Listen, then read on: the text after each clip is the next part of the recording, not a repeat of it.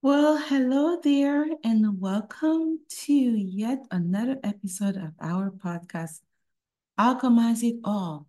Alchemize It All.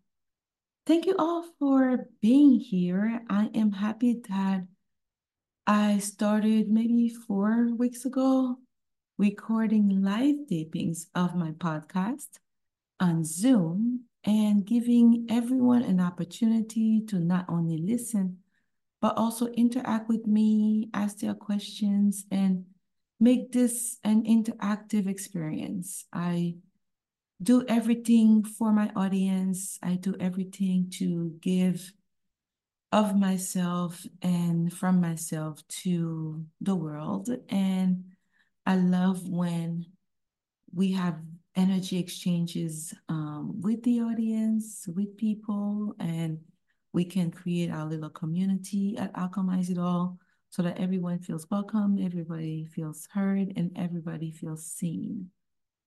So um, for those who don't know what Alchemize It All is all about, it is a space, a place, a platform that I created to share any wisdom and lessons that I have to assist others in transforming their lemons into lemonade.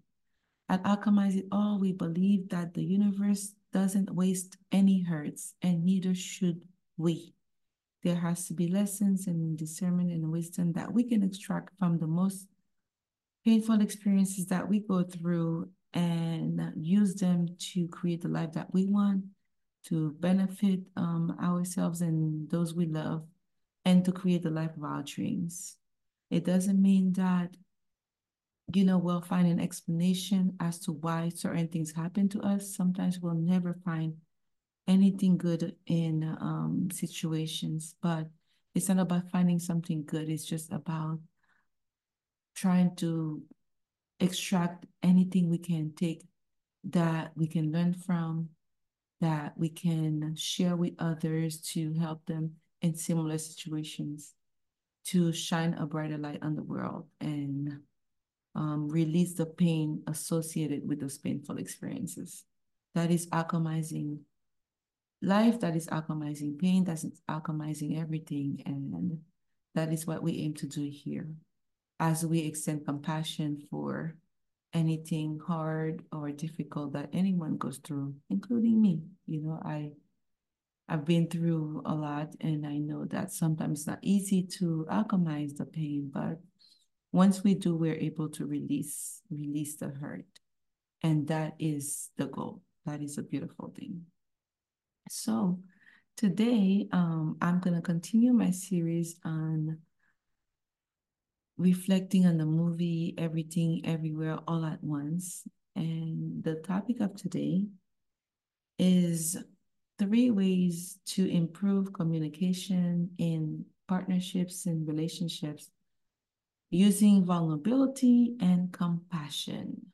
That is a big topic as you know, I've been in relationships as well and am in relationships and I know sometimes it can get a little dicey when, you know, one person doesn't feel heard, doesn't feel seen, and we, you know, they try to communicate. It just feel like, you know, it feels like eh, we're hitting a brick wall, you know, and that nothing we say is being received or nothing they're saying is making any sense to us. And, you know, sometimes very depressing and disappointing and just burdensome to try to figure out a way to properly communicate.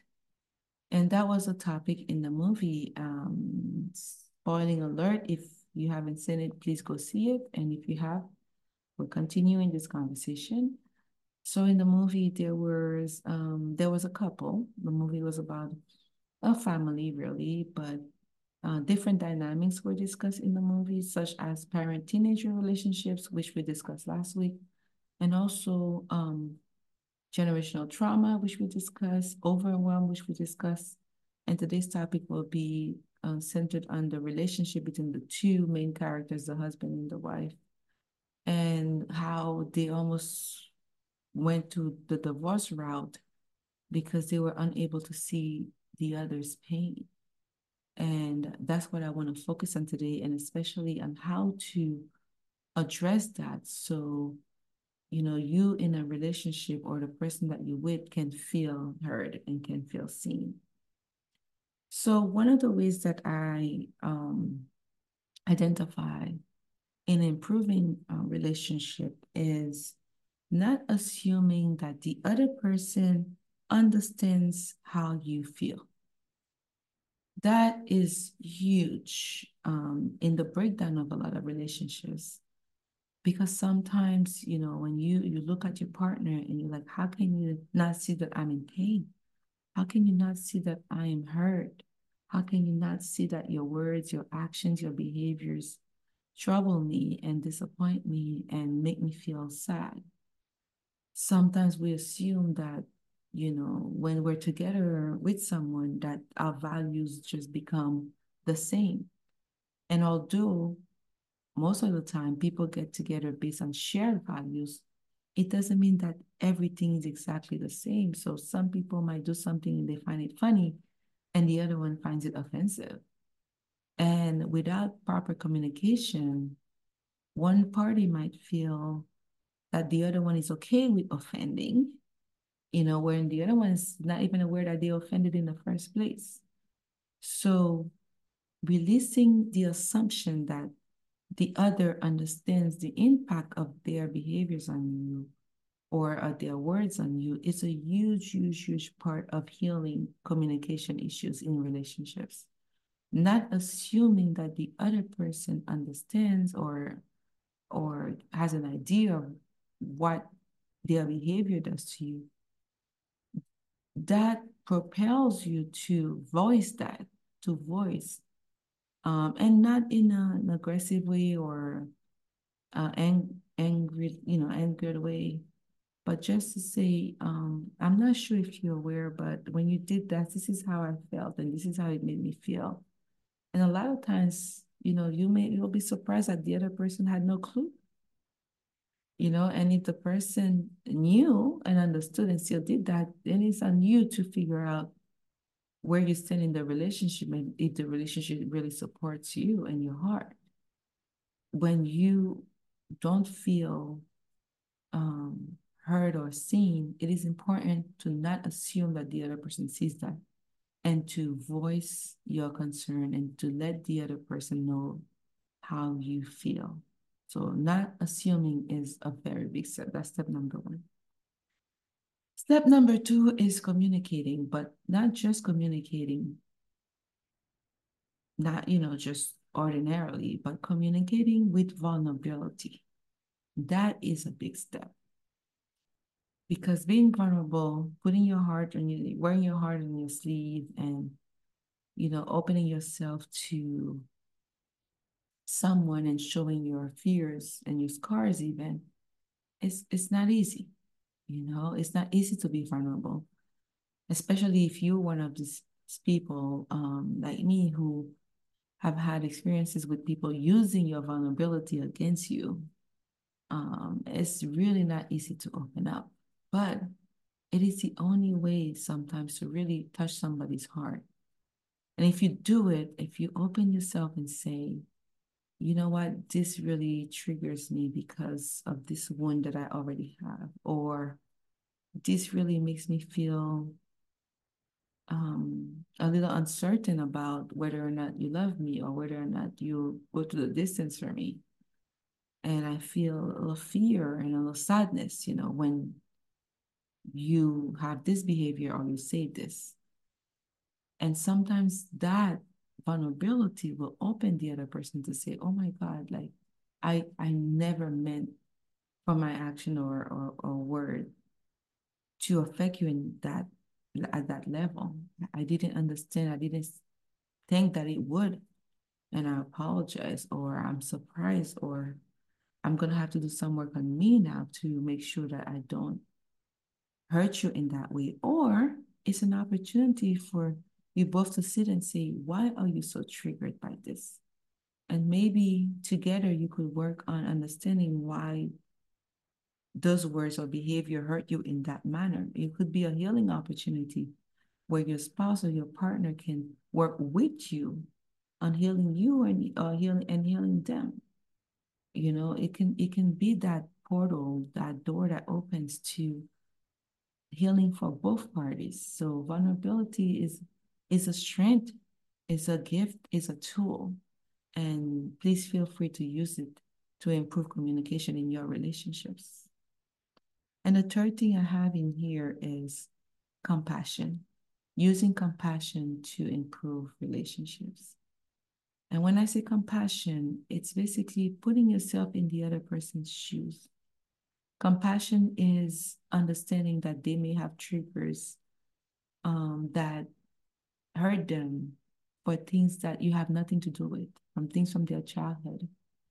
And compassion doesn't mean giving someone a free pass to feel hurt for anything you say, you know, to feel um, attacked for anything you say. That's not compassion. Compassion is not a free pass to narcissistic behavior or bullying or, you know, being a brat or getting away with bad behavior or bad reactions, you know, and it's not that. But compassion helps you react with love, react with patience, react with understanding instead of reacting with anger or or um, resentment. Compassion is seeing the other person's pain. Compassion is showing up from a place of love instead of showing up from a place of hurt. Compassion allows you to make space and create space for the other one to be vulnerable, to be open to expressing their hurts. So when you see that communication is not good in your relationship, remember to be compassionate. And the compassion is towards the other person, it's also towards yourself. Be compassionate with yourself in processing your own hurt, in processing your own reaction to a person's behavior or words.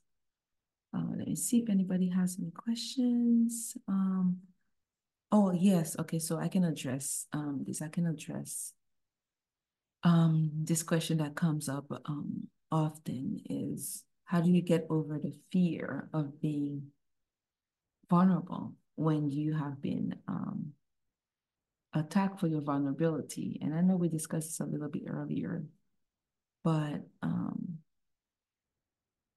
a lot of times, you know, it's you can't get over a fear. You have to feel the fear and do it anyway. And one of the ways um, to overcome it and just to it's just to do what you what you want to do. It's just to say what you have to say. Take a deep breath and tell yourself that my truth can never hurt me. My truth is my truth. My truth can never hurt me. And if by expressing my truth, I get a reaction or behavior that is not good for me, then I still have something I can do about it. Either I can try to change it or I can try to change me or I can remove myself from the situation. But at the end of the day, the fear doesn't have to stop you. The fear can just teach you. The fear can just make you pause, make you take a breath.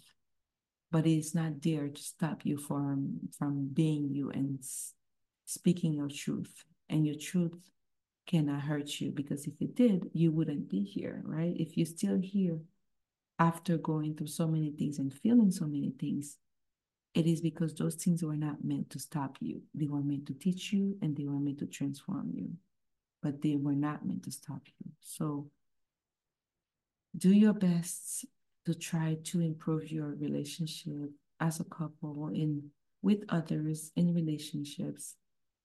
And remember that being vulnerable is not a weakness, it's a strength. Being compassionate is not a weakness, it's a strength. And it's always a good thing not to assume that the other person understands how you feel. Don't be afraid to speak your truth, but do it with compassion, understanding, patience, and love. that is the episode for today. And next week, we're going to discuss how to celebrate the many aspects of the divine masculine energy.